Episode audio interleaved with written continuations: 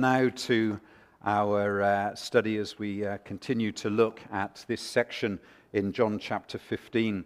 Now, this morning we're going to uh, talk about uh, two, I suppose you could say, words or concepts or understanding that you might describe as being the two most uh, misunderstood uh, in the whole of the Christian life. And the two words or the two concepts that I'm talking about are the concept of obedience and also the concept of love. So just think about those two words for the moment, and uh, you'll begin to immediately say to yourself, yes, these two words are fraught with potential difficulties and problems when it comes to our understanding of exactly what they mean. When we talk about love, that can range from a whole range of different things. Um, some of them pretty, pretty sordid, quite frankly. And yet, there we are, the world includes them in love. And then when it comes to obedience, the world says, ah, that's not for me. Who wants to be obedient? Um, any children here, uh, young people, teenagers like being obedient? Well, you know, there are some things that we're sort of happy with, and there are other things that we just don't like. And I'll be honest with you and say the concept of being told what to do for any of us is a challenge. It's not easy. It's not something that we immediately want to um, uh, grasp hold of, and so on. So today is the fourth study out of five. Next Sunday morning, God willing, will be the close of this particular series where we've been looking at uh, the whole issue of abiding. And uh, if you uh, need to catch up on anything, then go away and read the whole of uh, John, or John 15, rather, verses 1 to 17, because that's where the messages are, are based. But we've looked at the uh, secret of bearing fruit. And one of the, discover- the, discoveries that we had when we looked at that particular point is the fact that the Christian doesn't have a problem with our identity. Now, I've stressed this over and over again because this should help us all to understand who we are and what we're here to be doing. Because the Christian is attached to Christ, we're bound into the vine. This is what the scriptures say. This is what John 15 explains. So, our, our identity as believers is that we are in Jesus Christ. We are Christians. We are followers of Christ. We're more than just followers in that sense. We are one with Christ in the sense that he lives within us and that we are to be uh, joined to him. So that's our identity. But then, what is it that we're supposed to be doing? Now, lots of people in life today seem to struggle over this particular point. Why am I here? What is this all about? What is, is, is, is, is the purpose of my life? And the number of times you hear, particularly young people, struggling to understand, you know, what, what is the purpose of my life? And some of us, you know, we've been living quite a long time, and we're still wondering about that. Well, if something doesn't happen quickly, you know, it's all going to be over, and, and, and, and and we will have never discovered it. I was in Home Hardware yesterday, and a guy came up to me and he said, I hope you don't mind me saying this, but I heard you died. I thought, oh, okay. So, so I had to assure him that uh, uh, the, um, the, the, uh, the, the, the, the, comments regarding my death were very premature at this moment in time. But I did think that was quite funny, and uh, I enjoyed talking to him when we were able to catch up on, uh, on a number of things. But we discover that uh, our purpose is to bear fruit. Okay, and so the question out of the whole of this little series that we've been looking at, and I'm sorry it's been interspersed with me not being well and all the rest of it, but it is, you know, how fruitful are you in your life? Do people know you're a Christian? Is there enough evidence if, you were, if being a believer was against the law to convict you? Or would they just sort of let you off due to insufficient evidence? These are things that we need to consider and to look at, and this is uh, what this series is, uh, is, is talking about very clearly. And so today we're going to come on to, um, if, you, if, you, remember the last uh, study that we had uh, a few weeks ago, was the secret of, obey, of abiding is obeying. And uh, as, read, as Jack was reading those uh, verses to us, we see that that's very clearly stated to us as the Father loved me, I have also loved you. Abide in me. If you keep my commandments, you will abide in my love, just as I have kept my Father's commandment and abide in his love. What tremendous verses of Scripture we have before us. And those verses that uh, Jack also read from um, the Psalms, again, a wonderful section of Scripture. We've journeyed uh, through some amazing verses as we've been looking at this subject. We've journeyed through some pretty uh, personal encounters with Christ if we've allowed ourselves to actually hear the words that have been spoken. We've faced in our journey some, some challenges because, as we've already pointed out, this section of Scripture is not written to unbelievers. John 15 is written to believers. And we know that these verses contain some enormous challenges. I am the true vine, and my Father is the vine dresser. Every branch in me that does not bear fruit, listen carefully, he takes away. And every branch that bears fruit, he prunes that it may bear more fruit. So next week we're going to finish by looking what does it mean to be thrown into the fire? Because that's what the verses talk about. So we mustn't get confused as to what's being spoken of here. This chapter is for believers. Our text this morning is just verses 9 and 10. And these verses explain a great lesson for us. They explain this lesson and as I say, it's not one that we naturally are drawn to. But the secret of obeying is loving. You see, God wants our obedience. We can't get away from that fact. There are people that talk, uh, aren't there, that, uh, that say something like this. This is how it goes. I've heard them here in, in the town. I've, I've read them on, um, on Facebook. Facebook's terrible. Does anybody have Facebook here? Don't put your hands up, all right? Some of the things that are said are just awful, aren't they? And so, to excuse any form of our lifestyle, what people now say is, well, God is a God of love, therefore I can do anything I want. That, that, that's the thinking. Now, we've seen quite a lot of it regarding um, lifestyle, sexuality, and so on. And I'm not just referring to homosexuality. There are many aspects of our sexual uh, being that, you know, God is a God of love. Therefore, I can do anything. I have free license. I can do whatever I want. I can go anywhere I want, do anything, because God is love. Therefore, He's never going to send me to hell. This is the sort of way the thinking operates and the thinking goes. And then the idea of obeying doesn't come naturally. So the question that we're looking at this morning is how do I obey? That's it, very simply. And you'll be pleased to know that it's a short message today. Um, and essentially, I just want to touch on the fact that we have some very strange ideas of the Christian life and obedience, don't we? Now, some of you who I'm about to, or some of the, the points that I'm about to make here, you might suddenly realize that you're one of those people. Okay, now I just want you to know that I'm not out to get you, but if you feel convicted in any way, it's the Holy Spirit who's speaking to you, not me. But we need to cover them. And essentially, uh, there are three forms or levels of obedience that we see people in churches in the Christian life adhering to. And the first one is that we obey God because we have to. Now, I want you to analyze that statement for a moment. You have to obey God with gritted teeth. I don't want to do this, God, but I will do because I have to. Now, if that's you this morning and you, you know, you've read the Bible, you've read the Ten Commandments, and you're going to live like they are, uh, perhaps you've been to a church where the Ten Commandments are read out every Sunday morning, and you're going through the list and you're ticking them, say, yep, yeah, okay on that one, okay on that one, okay on that one. And at the bottom, you put 10 out of 10. You've managed it. But you see, that's not what it's all about. Because an obedience that is based upon fear is not what God wants us to experience. Because how can we have joy in our Christian lives? If we're doing it out of fear.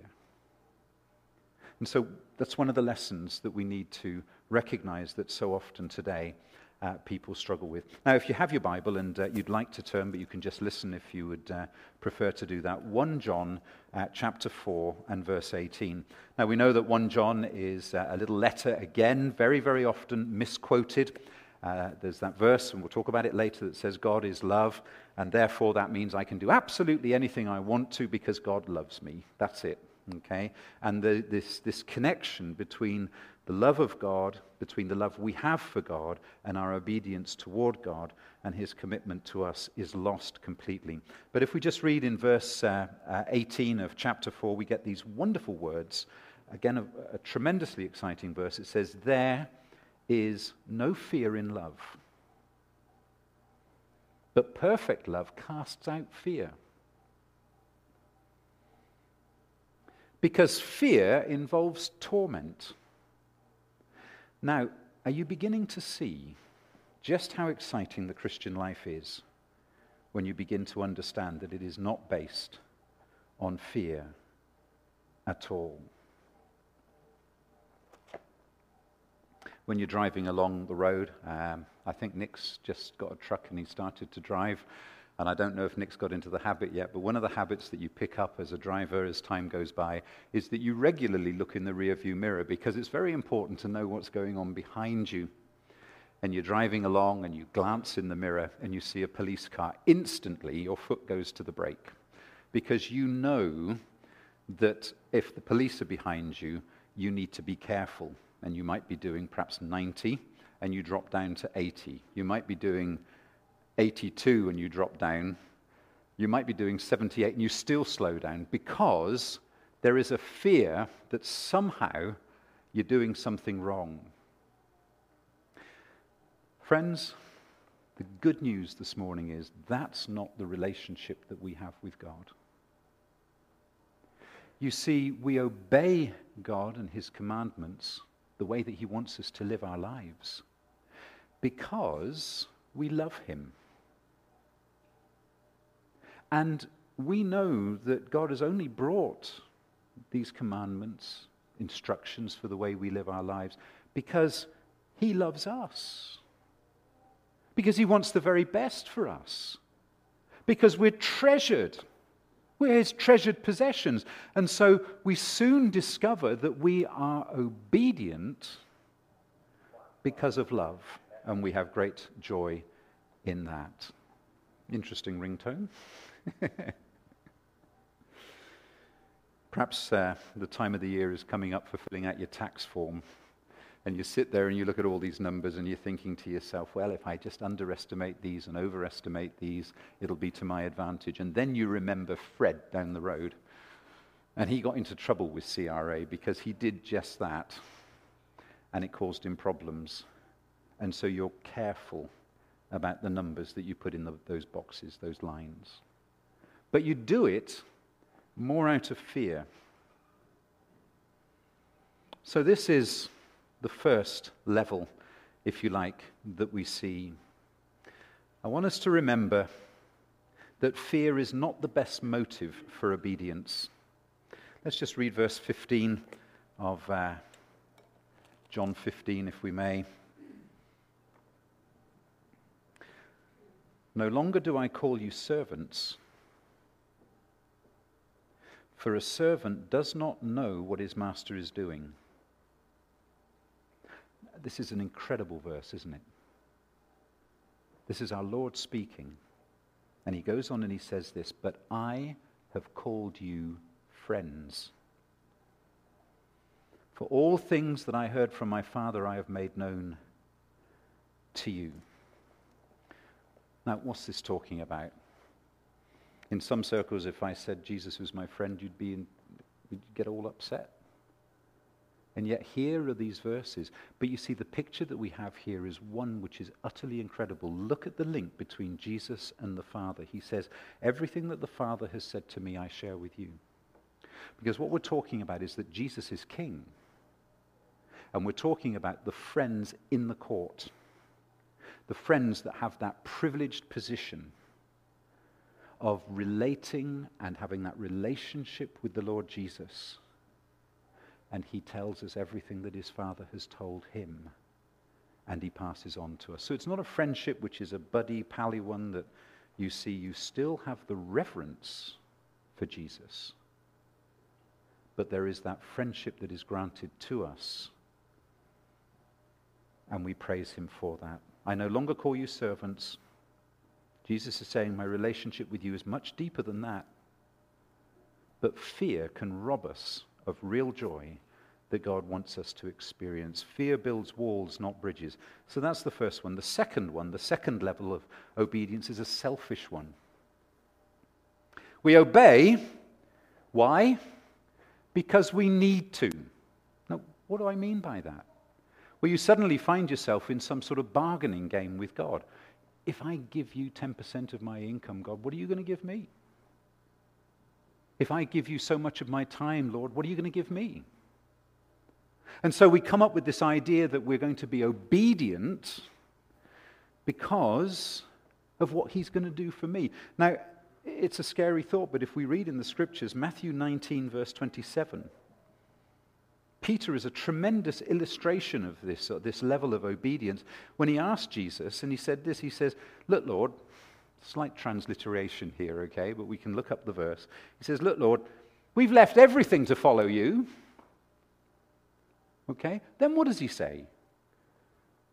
He says, What then will there be for me, for us? So you see, we see it in the scriptures. And if, if, if you're trying to be obedient through a selfishness, God knows. Small children obey their parents because they're afraid of being told off. But teenagers are an entirely different kettle of fish, aren't they? Because they've grown up and they've learnt a few things. Now, some of you are sort of like, I can see they're sort of slinking lower down in the pew at the back there. But you've learned some things, haven't you? That if you are nice to mum and dad and certain issues, you can, you can get what you want. Fathers here, particularly when it comes to daughters, you know, a daughter can just look at you and you just give her whatever she wants, you know. So the, the son he's 16, he wants to go out in the car or whatever it is, 17. And suddenly he says, Can I mow the lawn? Now you're immediately thinking to yourself, There's something wrong here because he hasn't done that. And his room's tidy, his sports kit's been washed. because he knows that there's a greater chance that you'll loan him the car. Some of the girls here, you know, they they have a look in their wardrobe and they're thinking to themselves, ah, oh, you know, new fashion's coming out. We've got to do something about this. And so they help baking and making dinner and washing up in the kitchen because they know mum's got a credit card. And if they're really nice to mum, she'll take them out shopping and come back with a few new outfits. Do you see what I mean? Does that help you to understand? Yes, it's selfish but the teenagers have discovered that it works nine times out of ten. And many people who call themselves Christians live on this bargain basement level. Their obedience is measured by what God gives them. And if they don't get what they want, then there's a problem. And they turn away from God because they didn't have everything that they had wanted. Now, if you could turn uh, to Daniel. Now, why in the world would we look at Daniel? Well, there's a gripping verse or section here which uh, I think we quite often miss. Um, so, uh, Daniel's tucked away in the Old Testament. If you can find Ezekiel, you're very close. It's just after. And Daniel chapter 3, verses 17 and 18. Daniel 3, 17 and 18.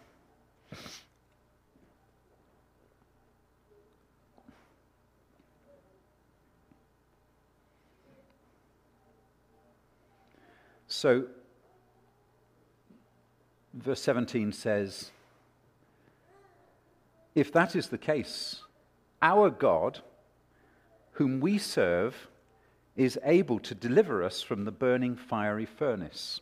So we know the story, we've got the setting here. They don't obey the king, and so they're thrown into the fiery furnace. And then they go on and say this, and he will deliver us from your hand, O king. But have you ever noticed verse 18? But if not,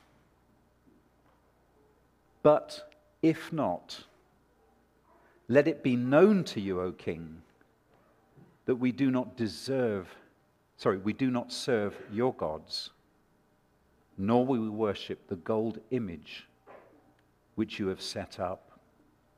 See, there's this idea going around that as long as uh, I do everything God wants, He'll do everything I think He should do. But according to His word, Daniel knew that it may not be that way, but this was still the way that they would live.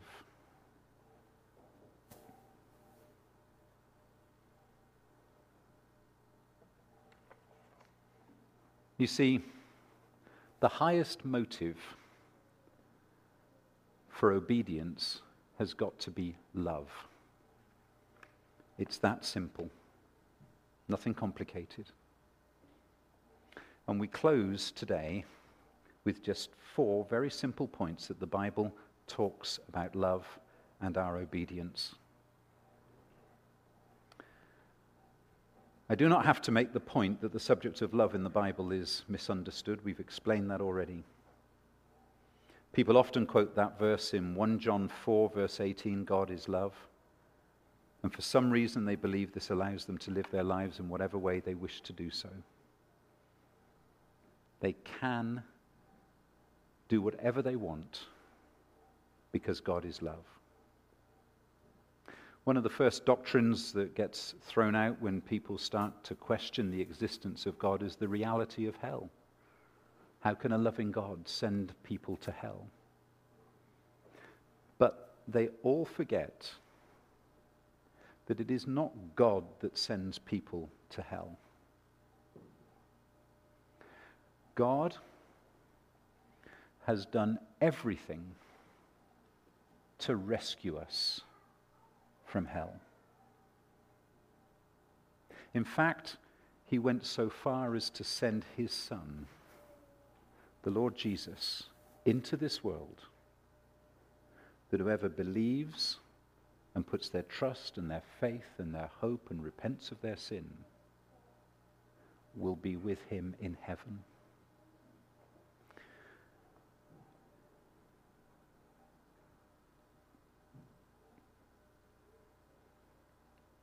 So, why is love the highest motivation of obedience? Well, number one, love is centered on the giver, not the gift. Love is about relationship. The love Jesus is talking about here is all about our relationship. Jesus and his Father is the example that is shown to us in verses 9 and 10. Jesus says, So I have loved you. The same way that God the Father and God the Son, that love is demonstrated. There is that relationship. Love establishes a personal relationship with God no matter what God gives or even withholds. Let's just quickly look at one verse in Job, uh, Job chapter 13. Uh, Job is. Uh, one of those uh, accounts in the scriptures which uh, is, quite frankly, almost beyond belief, isn't it? Um, Satan has come in, and things have changed in Job's life. And verse 15 says this Though he slay me, yet will I trust him.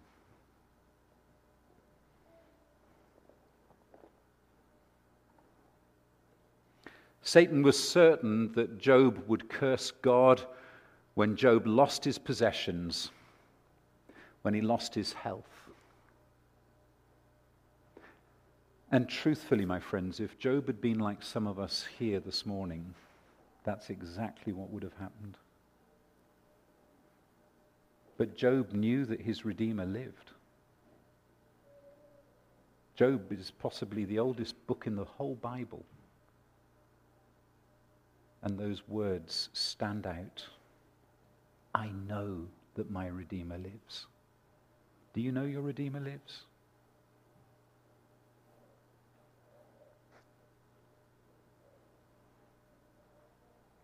Where there is love, there can be no bargaining.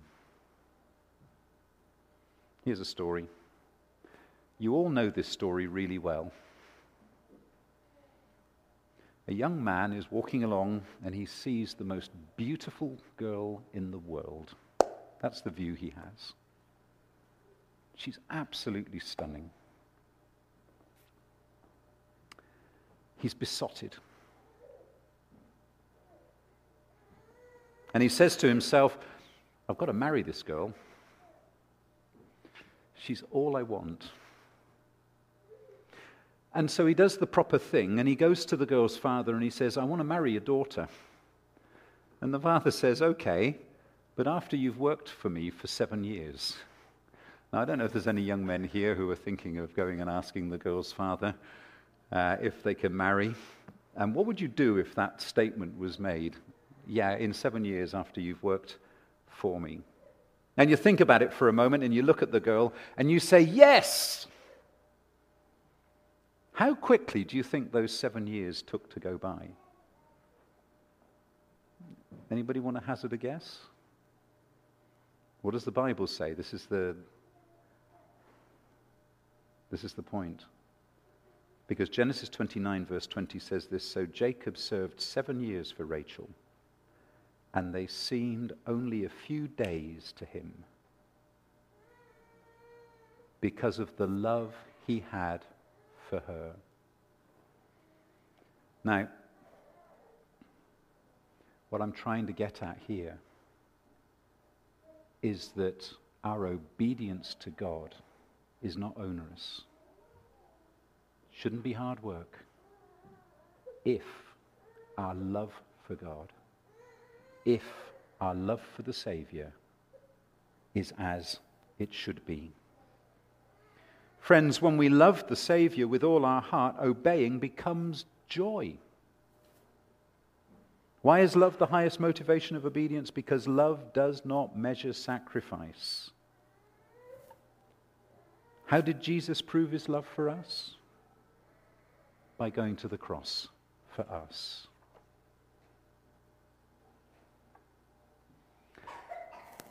Love is the highest motive for obedience because God is love. We've spoken of this verse already.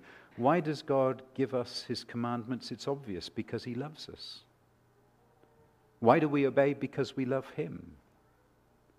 Because we love, we do not question God's commandments or seek to change them. And when we do question them and when we do seek to change them, it tells us we've got the problem. Because God only wants the best for us. And if we try and do something outside of that, then we're not in God's will. There is no fear in love, but perfect love drives out fear. Lastly, love is the fulfillment of the law.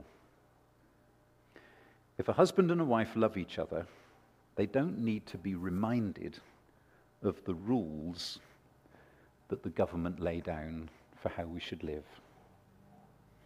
Because, guys, you won't hit your wife if you love her. And, girls, you'll be gracious to your husband when he fails.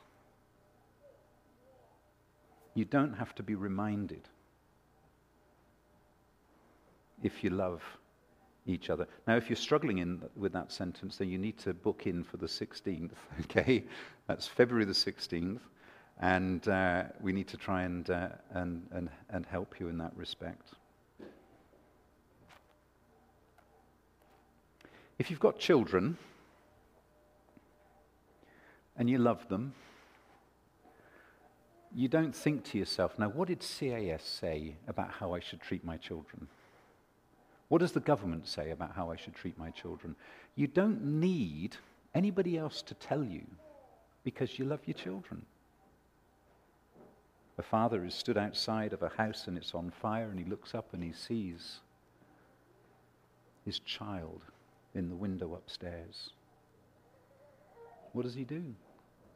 He rushes in, facing danger, to save that child. Why? Because some moral code tells him he has to? no because he loves the child. The parent cares for their children because they love them. Friends, God does want your obedience. He wants my obedience. Don't be fooled by that.